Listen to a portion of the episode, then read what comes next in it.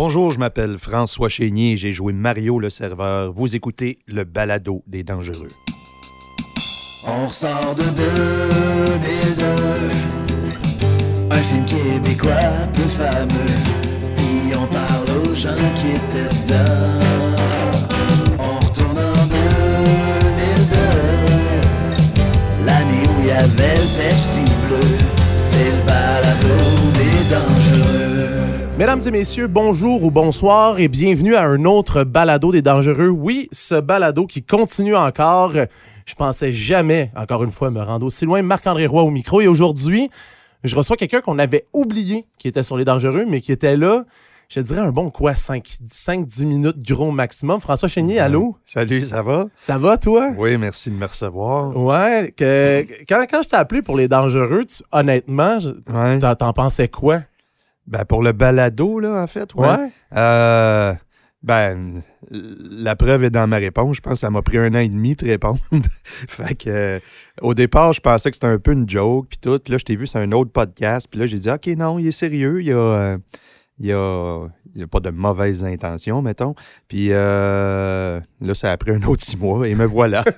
c'est un peu long, mais euh, c'est mon rythme. Donc, Désolé. Merci d'avoir accepté de te, prê- de te prêter au jeu du balado des dangereux. On va commencer ça tout de suite. Euh, les dangereux, avant les dangereux, François Chénier faisait quoi? Euh, avant les dangereux. Donc, on est 2001, fin 2001, début 2002. Ah, ouais, hein? Ouais.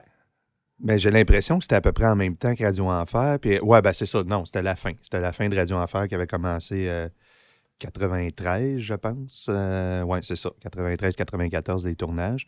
Fait que je faisais Radio Enfer avant Les Dangereux. Avant Radio Enfer, j'ai fait Watatata. Puis avant ça, j'ai. Moi, j'ai été chanceux. J'ai commencé à 13 ans. J'ai fait des petites affaires à gauche, à droite, là. Pas énormément, mais euh, à chaque année, j'avais un petit contrat comme ça. Puis euh, dans la vingtaine, ça s'est mis à aller un petit peu mieux. Alors, Ok. Les Dangereux, c'est arrivé ouais, un petit peu après Radio Enfer. Puis, dans le fond, toi, après Radio Enfer, est-ce que est- est-ce que tu avais des projets ou il y avait seulement ça qui était apparu? Euh, après Radio Enfer, euh, il y a eu une courte période où je jouais un petit peu dans Ramdam. Oh! Ouais, ouais. Euh, à mon grand étonnement, je faisais un prof. Ah, ça, c'est drôle. Ouais, ils m'ont appelé, puis dans ma tête, je suis encore un étudiant. Là, je suis arrivé, puis ils m'ont dit, tu vas faire le prof de je sais pas quoi. J'ai dit, Hein, what the fuck? Et puis, euh, ben, c'est comme ça que. C'est comme ça que ma carrière a changé. J'ai commencé à jouer des jeunes adultes, comme dans Les Dangereux, Mario, le jeune adulte. c'est vrai, ça. Ouais, Mario, ouais. Puis, dans le fond, le projet de Dangereux est apparu comment dans ta carrière? Ben, c'est parce que le Radio Enfer, euh, l'instigateur de ce projet-là, à l'époque, c'était au Canal Famille, c'était Louis Saya. Oui. Louis Saya, qui est un réalisateur, auteur euh, québécois. Puis Louis, euh, écoute, ce- ce- c'est devenu un chum de toute la gang de Radio Enfer. Euh, Louis a été là les trois premières années de Radio Enfer, mais on s'est toujours vu par la suite. On, on savait où, dans quel bar il se tenait. Puis euh, Ah, ça, c'est drôle. Ouais, ouais, on allait prendre des bières avec Louis puis tout ça. Et Michel Charette, euh, le comédien Michel Charette est un peu un des acteurs fétiches à Louis Saya. Il n'y en a pas beaucoup. Là. Il, y a, il y a Marc Messier qui est son acteur fétiche. Et il y a aussi quand même Michel Charette qui a joué dans presque tous ses projets. Euh, ben, tous ses projets à partir de- des années 90, bien sûr. là. Euh, fait que Michel était pressenti euh, depuis longtemps pour faire le frère à Stéphane Rousseau dans le film. Euh, puis euh, un soir chez nous, Louis m'appelle, puis il est crampé, puis il disait Je viens, viens d'écrire un personnage qui se fait euh, qui se fait frire la face dans un wok euh, asiatique. puis il dit J'ai rien que toi dans la tête. Fait que moi, j'ai dit oui, c'est sûr. Un jeune comédien, tu veux travailler, puis. euh, puis euh, c'était tri- ça- c'était trippant comme projet. Louis, c'était un chum, tu sais. euh, quand un chum t'appelle comme ça, euh, tu dis oui, tu sais, sans, du, sans savoir du tout à quoi t'attendre. Puis toi, dans le fond, euh, ton, ton tournage était plus court que les autres. Ça, ça, ça s'est échelonné sur combien de temps à peu près? Euh, une journée, mais une journée pleine d'heures supplémentaires. Ouais, il y avait beaucoup de cash sur ce film-là. Ah Euh, ouais? Ben, c'est vrai, oui, 7.2. euh. 7.2, c'est- puis euh, ce 7.2-là, il paraissait, tu sais, euh, c'est-à-dire que dans l'horaire, une journée de tournage, ça doit pas dépasser 12 heures, à- incluant les heures de repas, là, tu sais. Après ça, tu es en heures supplémentaires.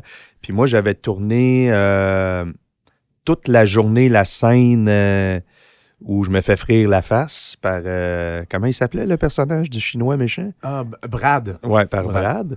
Donc, euh, je me faisais frayer la face euh, dans le walk par Brad dans, dans- dans la journée. Après ça, on soupait. Il, il tournait deux scènes et dans une ruelle, il tournait la scène où euh, un personnage fucké essaye de me tirer puis qui tire n'importe où, mais qui réussit même pas. là. Il essaye de me, il- en fait, il me vole le cash que je m'en allais. je pense que je m'en je m'en allais faire le dépôt avec ce cash-là. là. Ouais, c'est ça. Je pense que c'est une rançon, quelque chose. C'est une dette que tu devais, puis tu t'es fait voler la dette. C'est ça. C'est fou, ça. C'est ça, exactement. Donc, euh, cette, euh, journée, cette, euh, cette scène-là, on l'a tournée vraiment euh, 3 heures du matin.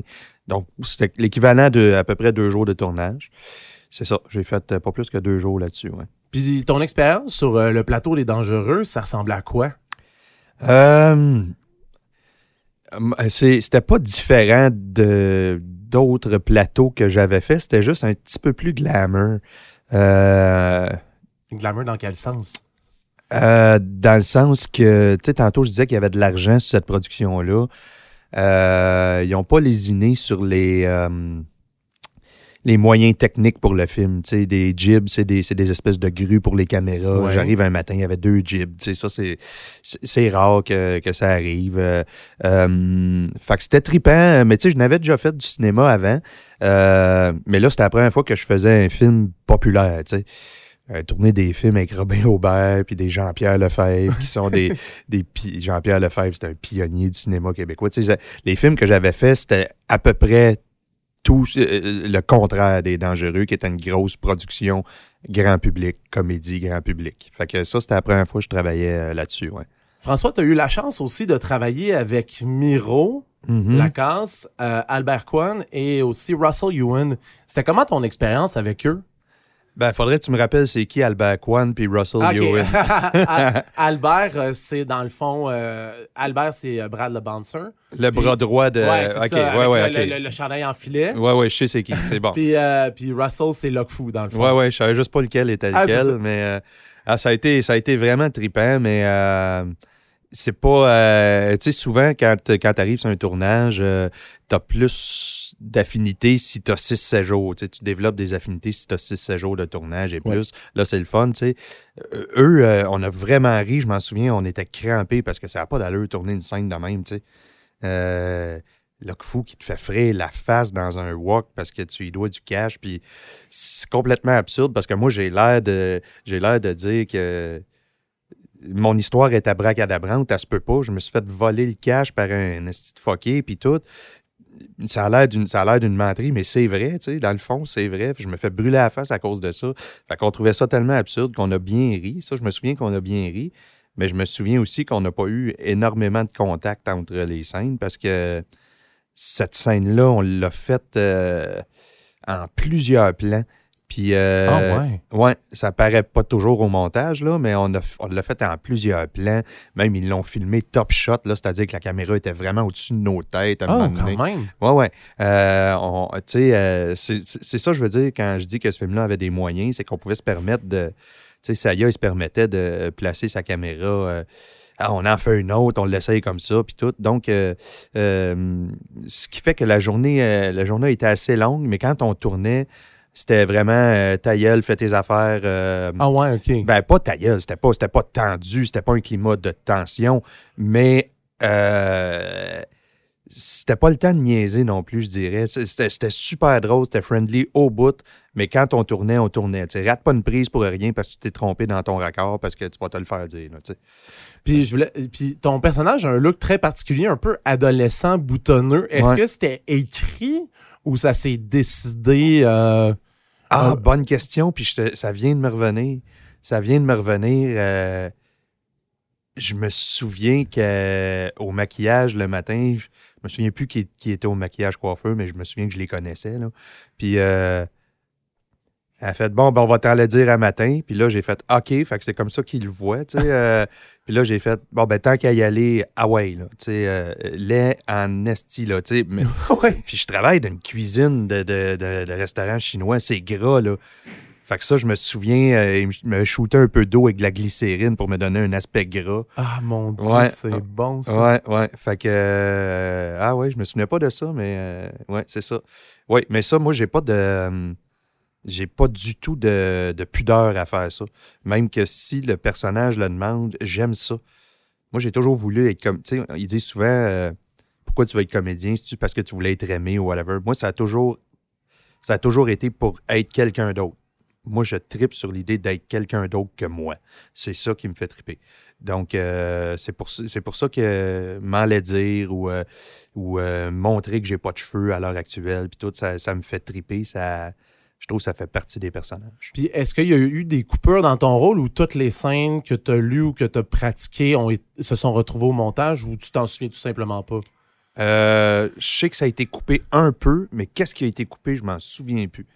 Scène dans ruelle, là, euh, peut-être des scènes de passage pour faire avancer l'action ou ce que je comptais le cash, des affaires de même qui, sont pas au montage, mais euh, les genres d'affaires que tu tournes parce que ça se peut que tu en aies besoin dans le montage. Puis que Puis euh, l'ambiance sur le plateau était comment? entre les prises, pour revenir un peu à ce que je disais tantôt, là, entre les prises, euh, je me souviens que c'était vraiment drôle parce que la journée où j'étais là, je me souviens qu'il y avait Didier, il y avait Michel, euh, Stéphane Rousseau était là. Je sais pas du tout ce qui tournait cette journée-là. Il devait avoir beaucoup de scènes parce que moi, je... puis là, il squeezait nos scènes entre deux grosses scènes, c'est ça. Je me souviens que c'était très drôle. c'est toutes des comiques. C'est toutes des comiques. Véronique Cloutier, elle a une solide répartie. Fait que Cloutier, Charrette, Rousseau ensemble, là, c'était drôle, ça se renvoyait à la balle. euh, c'était trois grands gueules, comme on dit. Là. Fait que ça, je me souviens que ce jour-là, c'était vraiment drôle. Moi, j'étais assis, puis j'écoutais, puis je riais. tu sais. Euh, mais l'ambiance, tu veux que je te parle de l'ambiance de tournage en général? Oui, oui, en général, là, on va y aller. euh, Ben, comme c'était un gros film, euh, tu sais, il y avait Richard Goudreau qui était pas mal le plus gros producteur à ce moment-là. Euh, euh, Il y avait euh, Guy Cloutier qui, à l'époque, n'avait pas eu de démêlé avec la justice, puis tout, puis qui était, il était là tout le temps. C'était un ami de Richard Goudreau, puis Guy, Clou- Guy Cloutier, c'était comme le plus gros producteur au Québec à ce moment-là. Fait que tu étais sur le plus gros plateau de tournage du Québec depuis une dizaine d'années. Puis cette ambiance-là était là. Moi, je- moi, je le sentais. Tu sais, je le sentais. euh, comment je te dirais bien ça? Il y avait de la pression ou Mm. un Euh, gros budget ou? il y avait du cash. Ces gars-là ont toujours gravité autour du cash. Ça sentait le cash. Tu sais, euh, alors que quand je suis fait le fabuleux voyage de l'ange de Jean-Pierre Lefebvre, ça sentait pas le cash, ça sentait euh, le bricolage, la, le, le- le communautaire, le, euh, la, la création artistique. tu sais. C'était vraiment le contraire de ça. Puis euh, en disant ça, j'ai un peu l'air de tirer dans le pied de mon chum Saya, mais ça sentait pas la création, ça sentait le produit. OK. Ouais. Puis, euh, ceci dit, il y a plein d'affaires qui sont, tu sais, Marimé, pour moi, c'est un produit. Oui, mais Mais ça ne un- veut pas dire que c'est une mauvaise chose. Non, non, c'est un produit d'une extrême qualité, tu sais. Dans le temps que Saint-Gelais était là, puis là, euh, son nouveau chum, tu sais, c'est des grands musiciens, c'est c'est de la production léchée au bout. Qu'on aime ou pas, euh, c'est un bon produit, puis je persiste à dire aujourd'hui que Les Dangereuses fait partie de ça. Puis, euh, dans le fond, tu parles de produits. Il y avait non seulement de l'argent du gouvernement, mais il y avait aussi un- du placement de produits. Ben oui. Est-ce que, est que toi, tu l'as senti sur le plateau, la pression, des, des- des- dans le fond, des, des personnes ou des, des, Ouais. grosses institutions qui veulent placer leurs produits dans le film? Oui, c'est exactement ça que je veux dire quand je dis euh, ça sentait le cash. Ça, c'est un des éléments. Là. Euh, tu sais, je me souviens que le, le- le- on était en tournage.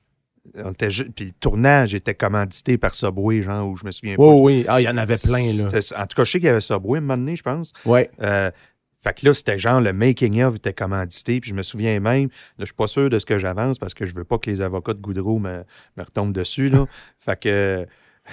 mais je me, si je me trompe pas, là, j'ai vu un assistant de production ou un producteur délégué sur le plateau raccrocher puis changer une marque de liqueur sur le spot parce qu'il y avait plus de l'autre compagnie. Euh, ah, ouais. Ouais, tu sais, euh, c'est. euh, OK, euh, y a- justement, je pense que c'était dans le restaurant chinois où il y avait des affiches ou, ou je sais pas quoi, mais en tout cas, je me souviens qu'il y avait des affiches, puis euh, le produit en question, là, euh, de la liqueur, là, tu sais, une, une boisson gazeuse, puis ils l'ont changé euh, on the spot.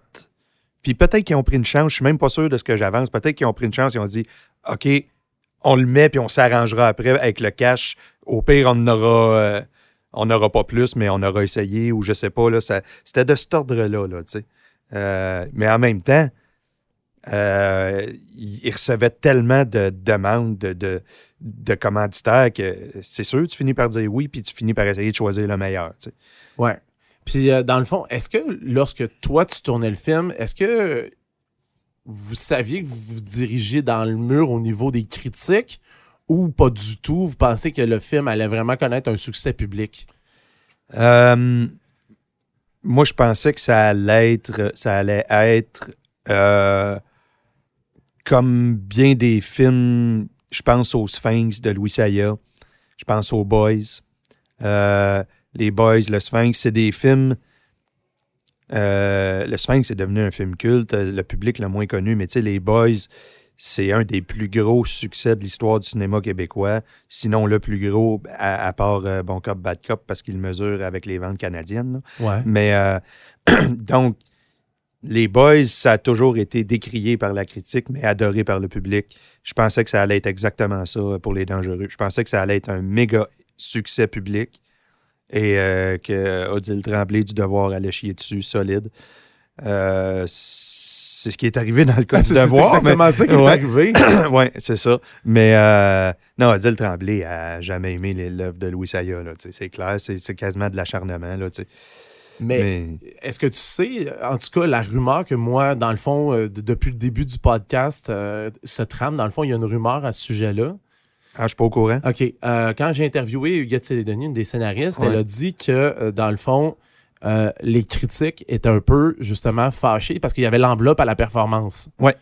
Puis, étant donné que Richard Goudreau et Louis Saya ont eu un succès avec les Boys 1, 2, 3, Ouais. auraient eu un très gros chèque pour faire les dangereux, et ça avant même, Ouais. avant même d'avoir vu c'était quoi le scénario, il y avait déjà l'argent. Ouais.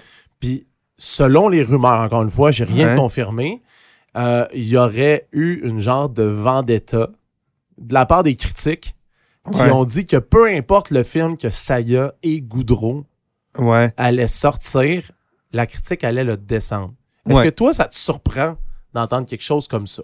Non, je suis pas surpris, mais euh, c'est important de spécifier pour ceux qui écoutent que euh, les bonnies à la performance, c'est un système euh, qui existait. Je sais même pas s'il existe encore, mais ça, c'était tout à fait légal. Là. C'était pas, euh, c'était pas de la crosse, ce système-là. Là. Oui. Puis je pense que ça a commencé en 2000 à peu près avec, euh, ben justement, c'était- le début, les, les, les premiers balbutiements de, ces, euh, de cette enveloppe-là. C'est ça. Puis pour ce qui est de la rumeur, je sais pas si c'est vrai, je sais pas si c'est faux, mais je serais absolument pas surpris. De toute façon, je suis à peu près certain. je suis à peu près certain que ça s'est dit. J'ai pas de preuves, là. Mais tu sais, j'ai déjà été sur, euh, euh, sur le jury pour euh, le Festival du cinéma québécois. Puis c'est sérieux, le jury. Là. Faut pas, faut pas que tu sois cave puis que tu arrives là partial, sans aucun recul. Là. Et c'est ce que j'ai vu. Là. Je suis arrivé sur le board, sur le- le- l'espèce de chambre de consultation qu'on appelle. Oui. Puis là, on discute, puis on détermine qui va être en nomination. C'est quand même important. Là. Oui, oui. Je suis arrivé, puis il y avait cette année-là un gros film populaire que je nommerai pas. Ouais, je peux le nommer. C'était le film de Louis Morissette. Puis euh, il y, a, il y a des gens... Le sur- mirage? Ouais, OK. il y a des gens, on s'assoit, on n'a pas commencé à Ouais. parler encore. Puis il y a des gens qui disent Bon, ben, on s'entend qu'on donne rien au mirage, hein, s'il vous plaît. Ben voyons donc. ouais, ça commence comme ça. Tu sais, moi, j'ai pas capoté sur le mirage, mais il y avait des affaires là-dedans. Euh, entre autres, la performance de Christine Beaulieu, euh, la direction photo. Il y avait plein d'affaires là-dedans qui étaient, qui étaient du super beau travail. Puis, euh, bon, tu vois, ça, fait que ça, ça m'étonnerait pas du tout que les critiques aient fait ce chemin-là. Ceci dit, c'est c'est de la pure spéculation, on n'a pas de preuves, mais, Mais- est-ce que je serais étonné? Non. Est-ce que les films grand public partent déjà avec une prise? Deux prises. Deux prises, tu penses? Ouais. Ah oui? Ouais. Contra- comparativement au drame ou au film d'auteur? Oui. Euh, Mais oui, principalement la comédie. Principalement la comédie. Euh, La comédie, c'est un genre qui a toujours été populaire auprès du public. Puis si on regarde dans à peu près n'importe quelle civilisation, puis n'importe quelle euh, culture euh, ici en Europe, pour moi, la critique sera- se situe souvent à gauche du courant populaire. Puis c'est correct. Euh, c'est pas une critique que je fais, c'est un constat. C'est souvent ça. Puis dans le fond, toi, avant la sortie du film, est-ce que tu as pu voir une copie de visionnement ou est-ce que tu n'as pas assisté à un visionnement test, rien? Pas en tout. OK. Est-ce que tu étais là à la première? Oui, Tu étais là? ça, oui, c'était à la Place des Oui. je pense. Place des, oui, je me souviens du lieu, je me souviens du party après, parce que le tout Montréal Jet Set était là. Ça, c'était capoté. Ça, c'est trippant. Ça, c'était vraiment trippant. Là. Ce trip-là alentour des Dangereux, là, qui a duré le temps de la promotion jusqu'à ce que le film sorte puis que les gens disent que c'était de la merde. Puis quand tu dis le jet set, c'était-tu. On parle de quoi comme jet set québécois? Euh, ben, je me souviens que tout le monde était là, tu sais. Un des producteurs du premier petit film que j'ai fait quand j'avais. la première série que j'ai faite, pardon, quand j'avais 15 ans. euh, il était là, tu sais. euh, C'était le réalisateur François Bouvier. Il était là, tu sais. C'est pas son genre de cinéma. Il était là. euh, tu sais, t'avais autant, genre, Micheline Langto que, que euh, Pierre Marcotte. Tu sais, des- Ah, ça, c'est bon. ben, je dis n'importe quoi, là, Oh, mais je me ouais, souviens que c'était. y avait- ouais. Je me souviens pas que Pierre Marcotte était là, là, mais. euh, Puis dans ce souper-là, dans, dans, dans, dans- dans cette première-là, le mot général, c'était c'était quoi qu'on disait par rapport au film? Est-ce que tu as un souvenir? Non, puis j'aimerais ça, avoir un souvenir, parce que j'ai le sentiment que moi, je m'étais dit, OK, c'est pas super bon. Puis euh, en l'écoutant, tu t'es dit ça? je pense que oui. OK. Je, je sais, en fait, je sais très bien ce que je me suis dit, c'est euh, j'aurais aimé ça qu'on aille ailleurs que dans le film de Rançon. Dans le sens que je trouve que c'est un super bon scénario. Il y a des lignes écœurantes, il y a des. Non, c'est pas un super bon scénario, mais il y a d'excellents dialogues. Euh, Saya a toujours été un grand dialoguiste, puis les gens qui avaient engagé aussi. Je trouve que les dia- Mais que l'idée de base, je trouve qu'on l'avait vu et revu. Puis que euh, c'était un peu l'univers de Saya, les producteurs véreux, euh, comme le rôle de Marc Messier. Ben avant ça, tu l'avais, un producteur véreux. euh, Marc Messier dans Les Boys, c'est un genre de producteur véreux. Oui, c'est vrai. Dans le Sphinx, non, dans- il y a un producteur véreux, mais c'est pas Marc, là, mais tu sais, c'est- cet univers-là de, Saya, moi, je le connaissais. Euh, il- Saya, il a toujours ri des crosseurs, tu sais. Ouais, OK. Ce qui fait qu'il y a beaucoup de crosseurs dans son film, puis que la, la- la- dès les premières scènes des Dangereux, on a affaire à des crosseurs qui veulent crosser un crosseur. C'est bon. C'est bien résumé. C'est ça. D'a- D'après toi, il aurait, il aurait fallu faire quoi pour avoir un meilleur produit final?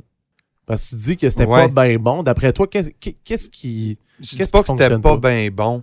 Euh, D'après moi, ce qui fonctionne pas, c'est justement, c'est. Euh, euh, Puis, tu sais, je me souviens même plus au complet du film, mais on le euh, se fait enlever, on le sait que ça va bien aller, mais on le sait qu'il va y avoir des embûches à cause de son frère maladroit, puis tout, tu sais, euh, me semble qu'on voit tout venir. C'est juste ça qui me dérange. J'aimerais ça, à un moment donné, dans ce genre de film-là, qui est des scènes euh, que tu fais Ah, voyons, pourquoi ils ont mis cette scène-là? Tu sais, qu'un personnage se couche le soir, puis qu'il file pas, puis qu'il se mette à brailler sur sa journée, euh, ça nous sortirait de la ligne qui est, d'après moi, déjà tracée.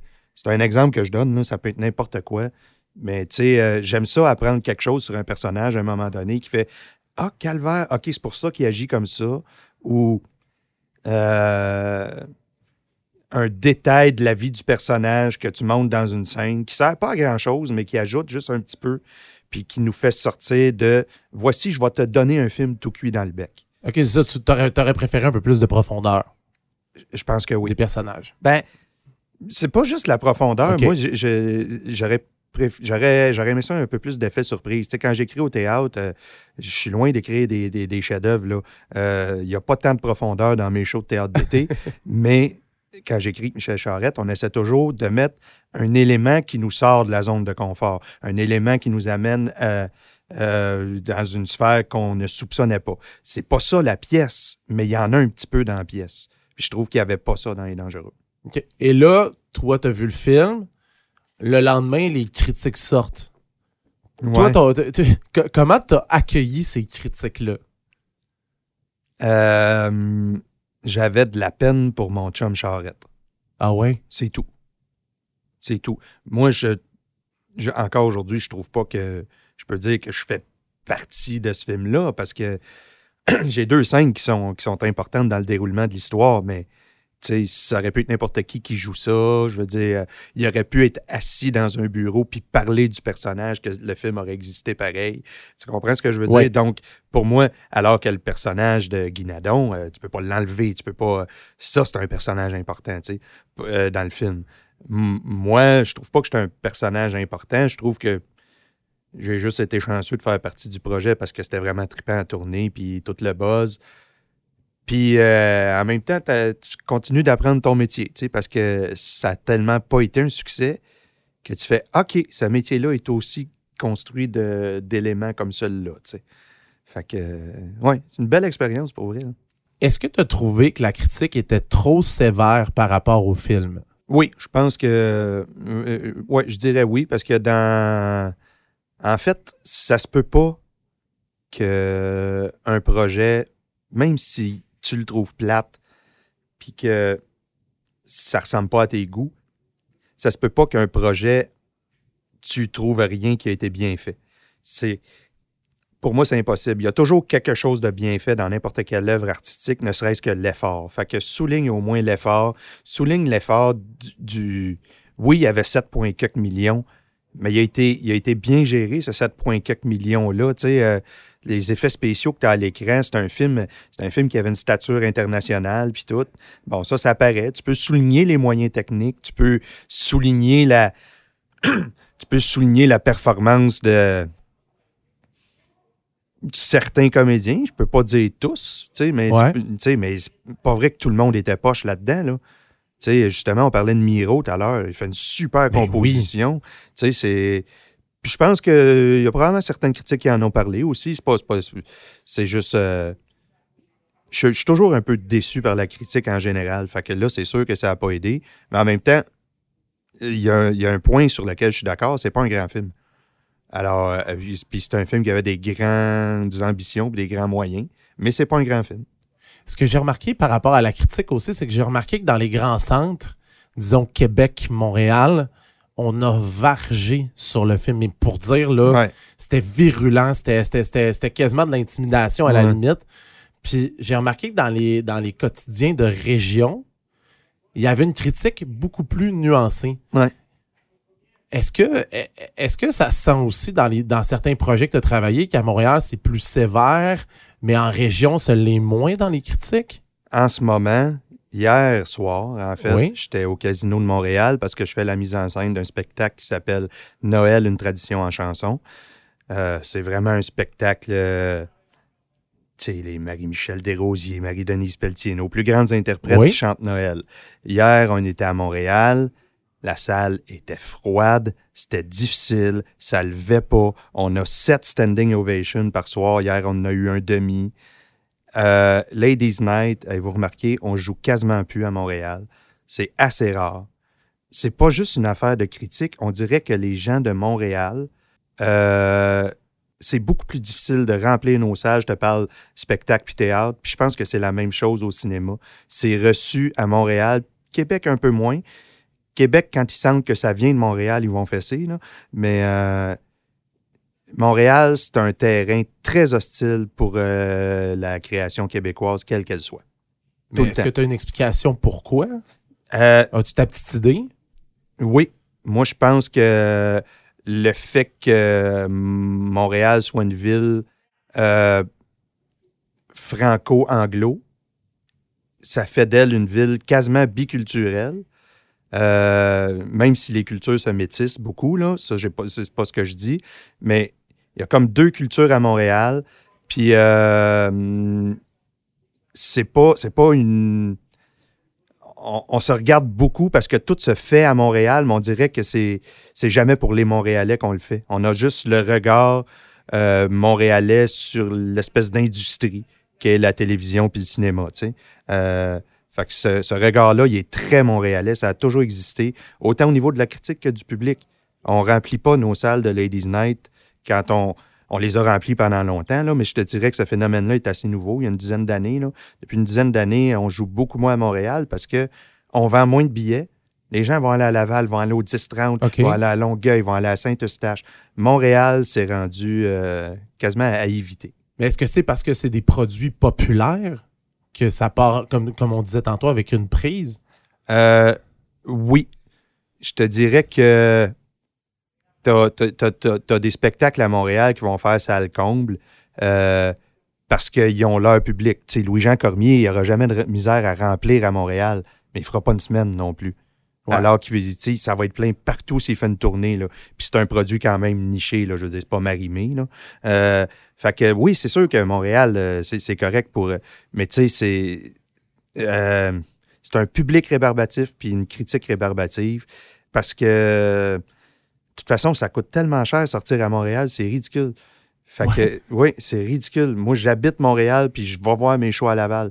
C'est rendu de même. Là. Ah ouais. Oui, oui. Sinon, j'y vais en métro, j'y vais plus en char. Ça, c'est, c'est super rare. Euh, les restos sont super chers. Euh, euh, les billets sont, si on regarde, 6-7 piastres plus cher à Montréal des fois qu'ailleurs. C'est pas grave, c'est 6-7 piastres. Mais tu sais, c'est, c'est, c'est plein de... Montréal, en ce moment, ce qui marche bien, c'est les comédies musicales parce qu'on dirait que c'est la seule place quand ils sont pas en tournée où tu peux les voir. Mais c'est tout. C'est tout. Euh, le théâtre à Montréal, c'est très difficile. Euh, le spectacle de Noël dont je parlais, ça, ça va super bien partout. Mais tu vois, hier, on a trouvé ça froid. Euh, C'est comme ça. Je sais pas pourquoi. OK. Bon, euh, mon Dieu, c'est beaucoup d'informations en. Ouais. ouais. Ouais, puis Mais- ben, c'est parce que ça part du fait que c'est beaucoup Montréal puis Québec, tu dis qu'il y avait bâché là. Ça- C'est un peu toujours de même aussi là, tu sais. À un moment donné, la ville de New York, il aimait pas Billy Joel. là. Il n'y a pas meilleur représentant que Billy Joel. que- Tu sais, c'est on va souvent fesser sur euh, nos propres enfants. c'est bien dit, ça. Ouais. Puis euh, pour toi, dans le fond, l'après dangereux, une fois que les critiques sont passées, est-ce que ça t'a nuit au niveau cinématographique ou t'as été capable par la suite de. À part toi, là, il y a à peu près personne qui m'a dit Ah, c'est vrai, t'as joué d'un dangereux. Non, c'est ça, Fait parce que- qu'on parle tout le temps de Radio Enfer. Ça doit être tout le temps ça ou euh, Saint-Martin des Damnés? Ah, pff, Saint-Martyr, c'est très rare. Saint-Martyr, c'est euh, euh, des vrais geeks du cinéma qui ont. Mais ceci dit, quand ils m'en parlent, c'est des commentaires tellement tripants. Ben C'est oui. des gens qui ont vu des choses que j'avais même pas vues moi-même dans le film. Tu sais, c'est ça, c'est vraiment des super discussions. Euh, Radio Enfer, beaucoup. Euh, Radio Enfer, tout le temps, en fait. Ouais. Et puis là, District 31, je suis là une fois par trois c'est semaines. vrai. Je suis là une fois par trois semaines, puis le lendemain d'une diffusion, je prends le métro, puis tout le monde m'en parle. Ça n'a pas d'allure, cette affaire-là. Mais dans le fond, toi, les dangereux, après ça, ça pas- ça ça, ça, ça, ça t'a pas nuit, ça t'a pas. Pas euh, du tout, du tout, du tout, du tout. euh, même que j'ai utilisé la joke souvent. euh, La joke? Ah ouais? ouais, je faisais des jokes. Mettons, je sortais d'une audition, puis juste avant de sortir, je disais Je veux juste vous dire, si vous regardez comme faux, j'ai joué d'un dangereux. Puis bo- bonne journée. tu sais. Mais toi, tu l'as pas enlevé de ton CV, tu l'as assumé. Je l'ai pas enlevé de mon CV, mais je pense pas que c'est souligné non plus. mais euh, je sais même pas euh, si. euh, Non, je l'ai pas enlevé de mon CV. Il est dans le CV complet. Mais tu sais, tu mets toujours 3-4 films, là, Oh 3-4 oui. titres. Bon, ben, il est pas dans. Sérieusement, j'ai pas. euh, je serais quasiment gêné de dire. euh, mais admettons que le film avait été un succès, là, puis qu'il gagne euh, Lion d'or à Venise, là. Oh, ok, ouais. Mettons, là, j'aurais même pas dit Ah, avez-vous vu je joue d'un dangereux? Parce que deux scènes, c'est. Vraiment deux scènes dans le milieu, là. euh, c'est l'équivalent des. Si tu dis Ah, moi j'ai joué dedans, t'as deux scènes, man. Non, c'est ça. Calme-toi, là. Euh, on travaille des fois avec des figurants, là, puis ils disent. euh, ah, ouais, quand je travaillais avec Jack, puis là, tu fais qui, Jack? Ben, Jack Nicholson. Tu sais, Nicholson, il a tourné deux fois à Montréal. Ils, a- ils ont été là, tu sais. Quand je travaillais avec Jack, arrête, là. Tu sais, c'est- genre de. Je pense pas que je me serais vanté de dire que. Ouais, j'ai joué d'un dangereux. euh. avec deux scènes. C'est peut-être trop d'humilité, mais euh, Puis tu parlais de tes deux scènes. J'ai oublié de te demander tantôt, y a-tu des anecdotes de tournage qui sont arrivées qu'on n'a pas mentionnées depuis tantôt? euh, il y, a, il y a une affaire qui est intéressante, euh, c'est que ah, c'est pour ça que j'avais passé une journée et demie. Euh, je commençais la journée 4 heures au maquillage, 4 heures de temps à chaise de maquillage, parce qu'on commençait la scène où euh, où il m'enlève la tête euh, du wok euh, de, de friture. là. Euh, on commençait avec ça. Après, on enlevait le maquillage puis on tournait quand je n'étais pas brûlé. On a comme tourné dans le désordre.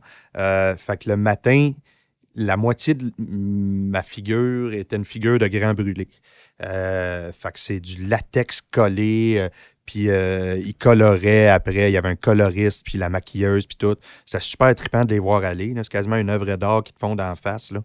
C'est que- tellement éphémère en plus. Ouais, mais quand on regarde comme il faut dans le film, là, j'ai regardé l'autre fois, c'est super bien fait. Ben oui. euh, vraiment, c'est un super bel effet.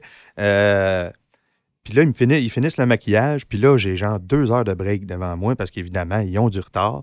Fait que c'est pas à moi de tourner. Fait que je me rappelle, on est stationné euh, Saint-Laurent, Mont-Royal à peu près. Le resto était dans ce coin-là? Euh, non, c'est bizarre. Euh, je pense que le maquillage était là. Puis qu'il nous amenait en navette sur le lieu du resto parce qu'il avait installé la base là. Parce que la scène de la ruelle, le soir, c'était là. OK. Ça, c'était Saint-Laurent-Laurier. Ouais. Saint-Laurent-Laurier? Ouais. euh, Puis ce resto chinois-là, il était-tu bien loin? ça, ça, ça. Non, il me semble que c'était genre sur la jeunesse ou. euh, ah, il n'existe plus, en tout cas, ce resto-là. Mais je pense que c'était quelque part à Montréal. Euh, hey, je m'en souviens plus pas en tout, honnêtement. Là. OK. Puis on retourne à l'anecdote. ou à Laval. On retourne à l'anecdote. Fait qu'il me reste deux heures. Euh, fait que je m'en vais marcher sur la rue Saint-Laurent. Ouais. Et là, le regard des gens sur moi, là, j'ai compris ce que. Tu sais, quand tu as une anomalie physique, un, un- un Ouais. défaut, un handicap, euh, si t'es un grand brûlé, là, là, personne ne savait que c'était François Chénier. là. J'étais un grand brûlé avec les cheveux gras. Là. Ah, Fait que- c'est vrai. Oui. Ouais. Fait que je marchais dans la rue comme ça et les regards sont persistants. Les gens te croisent, ils te regardent, ils te regardent, ils te lâchent pas tant que le regard ne lâche pas. Là. Ils te lâchent pas. Fait qu'ils sont incapables d'arrêter de détailler la brûlure ou de détailler euh, euh, ce que ça donne physiquement, là, tu sais. Puis je me suis dit, asti que ça doit être gossant toute la journée, là. Ben, c'est clair. Parce que pendant deux heures, c'était vraiment tout le monde te regarde. Puis même si c'est un petit regard furtif, il y a toujours un petit jugement, un petit jugement, un petit jugement à chaque seconde. C'est vraiment ça que j'ai senti. Fait que c'est pas une anecdote, mais c'est c'est vraiment. Ça, ça je m'en souviens comme si c'était hier. Ouais. Deux questions par rapport à tes scènes. Euh, je voulais savoir, la scène du wok, comment ils ont fait pour tourner, pour donner l'impression que c'était chaud alors que ça ne l'était pas? Euh, C'était quoi qui c'était, c'était- c'était quoi la, la- la- la- substance que tu avais dans le visage? Est-ce que tu te euh, souviens? Oui, oui, oui. La- Ah oui, ça c'est intéressant. Ça va dire techniquement, euh, ça va expliquer techniquement comment on tourne ce genre de scène-là. OK. Bon, ben, je vous ai déjà dit que j'avais tout le côté gauche de la face euh, maquillée. Oui. Gauche ou droit, je m'en souviens plus. Euh, la face brûlée. Donc, j'ai cette face brûlée-là. Ça, ça y a pas de problème, on pouvait le mettre dans l'eau. Fait que dans le wok, il y avait euh, de l'eau jusqu'à peu près la moitié du wok. Il y avait rentré un tuyau euh, dans le wok qui envoyait de l'air, puis de la glace sèche. OK. Fait que là, il me trempait la tête là-dedans. Je pense que ma tête touchait à peine à l'eau, mais on avait l'effet de boucan puis l'effet de, de bouillonnement à cause de l'air, du tuyau d'air. Oui. Puis là, je hurlais, puis je me souviens que ça y est, il me disait, essaye de le pogner avec ta pince. J'ai une espèce de pince d'instrument de cuisson. Là. Essaye de le pogner, puis là, je pogne genre le toton de, du, du chinois en arrière. Là. Je, me, puis je me souviens, je donnais des petits coups, j'étais crampé, je trouvais ça drôle au bout. Fait que euh, après ça, ils coupent, ils mettent d'en face un espèce de mélange de mélasse, de confiture de fraises, de faux sang, de glycérine. Oh. Ouais. Puis ça, euh, puis, puis je me souviens, euh, les effets spéciaux venaient le montrer à Louis puis au directeur photo. Ça, c'est correct? Non, fais-le plus liquide parce que là, ça paraît moins. Ok. Fais-le plus rouge. Fais... Fait que c'est, tu sais, c'est vraiment, c'est un travail de, c'est pointilleux, là. Puis après ça, ils me le mettent d'en face. Ils disent action, ils font 100, puis on- là, je place ma tête à à peu près 2 cm de l'eau. Fait que j'ai l'air de sortir du wok vraiment.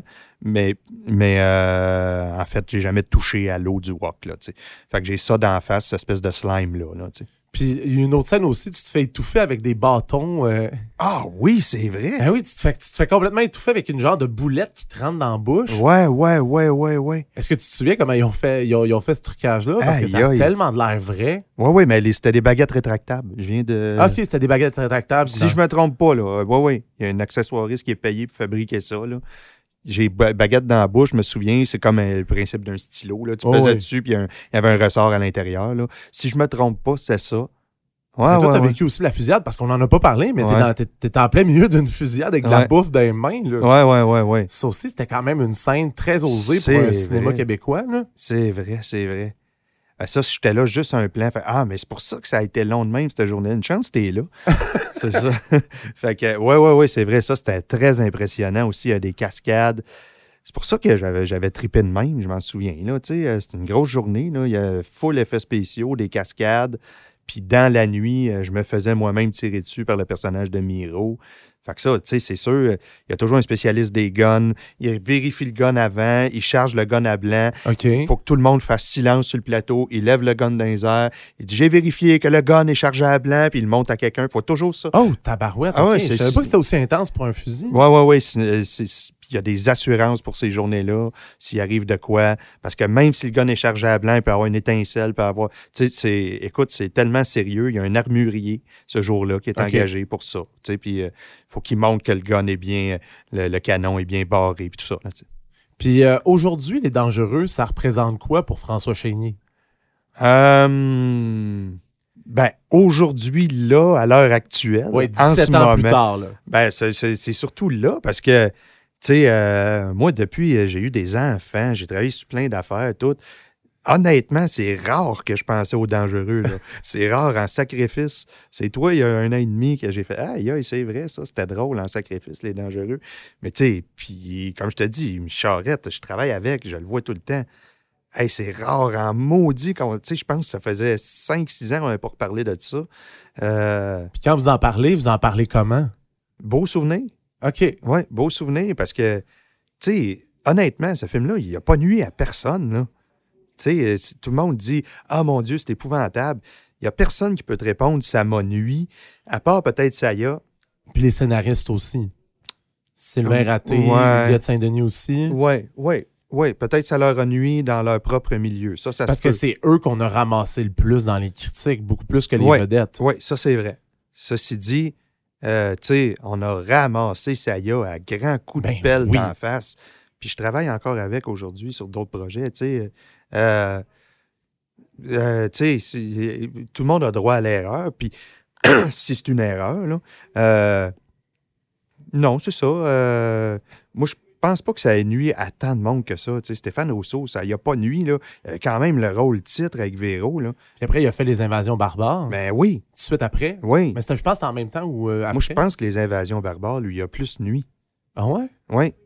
Même si c'est un meilleur film, parce que ce qu'a dit Christian Bégin, à tout le monde en parle, il a dit, pour ceux qui ne le savent pas, arrêtez d'engager toujours les gens qui sont le plus aimés du public. Être acteur, c'est un métier. C'est, comme, Ouais. euh, t'engages pas un, un un- boulanger pour faire la mécanique de ton char. Non, non. C'est ça son discours, puis il a dit, il a fait une performance correcte sans plus dans les invasions barbares, ce qui n'était pas tout à fait faux. Puis, euh, ceci dit, euh, Stéphane Rousseau, c'est le gars en entrevue que je trouve le plus drôle au Ben monde. oui. C'est quelqu'un que j'admire énormément. Ça fait que ça n'a rien à voir, là. Mais c'était pas faux. Je pense que ça, ça lui a nuit davantage parce qu'il a été plutôt ordinaire dans un produit extraordinaire. Alors que dans Les Dangereux, il était super drôle, il était bon, il a fait sa job dans un produit ordinaire selon le public et la critique. Fait que ça a plus de facilité à passer. La preuve, c'est qu'un an et demi après, il faisait son one-man show puis il vendait des tickets en masse. Il n'y a personne qui a fait Ah, qu'on va pas voir lui, il est tellement poche. Ça- Je ne suis pas, je suis pas sûr que ça lui a nuit autant. Il aurait pu avoir une solide carrière au cinéma euh, s'il avait torché dans les invasions barbares. Mais je, ça, ça me fait repenser à une entrevue que j'ai justement avec Russell Ewan. Lui, Mm. il croyait que ce film-là allait lancer sa carrière au Québec. Là. Ouais, Ah, c'est quand même fou, là. ouais. Puis je suis pas sûr de me tromper, là, parce que c'est mon meilleur chum, mais je pense que Michel aussi avait le feeling que, oh, tabarouette, OK, là, c'est parti. Mais je le comprends, c'était tellement gros, là. Ben, c'est sûr. C'était énorme. Puis, tu sais, le fait qu'il y ait Richard Goudreau, puis Guy Cloutier, puis tout ça, dans- c'est des spécialistes du marketing. C'était partout, tu sais. C'était. euh, écoute, euh, c'est ça, c'était partout. Fait que, à un moment donné, tu te dis, ben, coudon, c'est vrai que c'est big, tu sais. Tout le monde se dirait ça. N'importe qui se dit ça, tu sais. Puis en terminant, euh, pour, euh, en terminant le podcast, je demande toujours la même question à mes invités. Est-ce qu'il y a quelque chose sur les dangereux que t'as pas dit que tu aimerais genre sortir de ta tête, puis après ça, on passe à autre chose? Euh, non, je, euh, pas vraiment, mais ce que j'aurais le goût de dire, c'est ce que j'ai un peu déjà dit, c'est que ça m'énerve quand on ramasse ces films-là sans nuance. Ça parce que ça arrive à plein de- ça arrive à plein de produits culturels québécois qui meurent dans l'œuf parce qu'il y a une séance de bashing qui se fait. C'est ça, je trouve ça. euh, puis, tu sais, il y, a des produits qui sont sur le bord de sortir, puis je pourrais te dire, ah, il va y avoir une séance de bashing, tu n'entendras plus jamais parler de ça. Puis, ce bashing-là, ça fait autant de la part des critiques que des jeunes aujourd'hui, tu sais. euh, euh, il y a un film qui a été fait récemment sur euh, la possible fin du monde avec des jeunes. Là.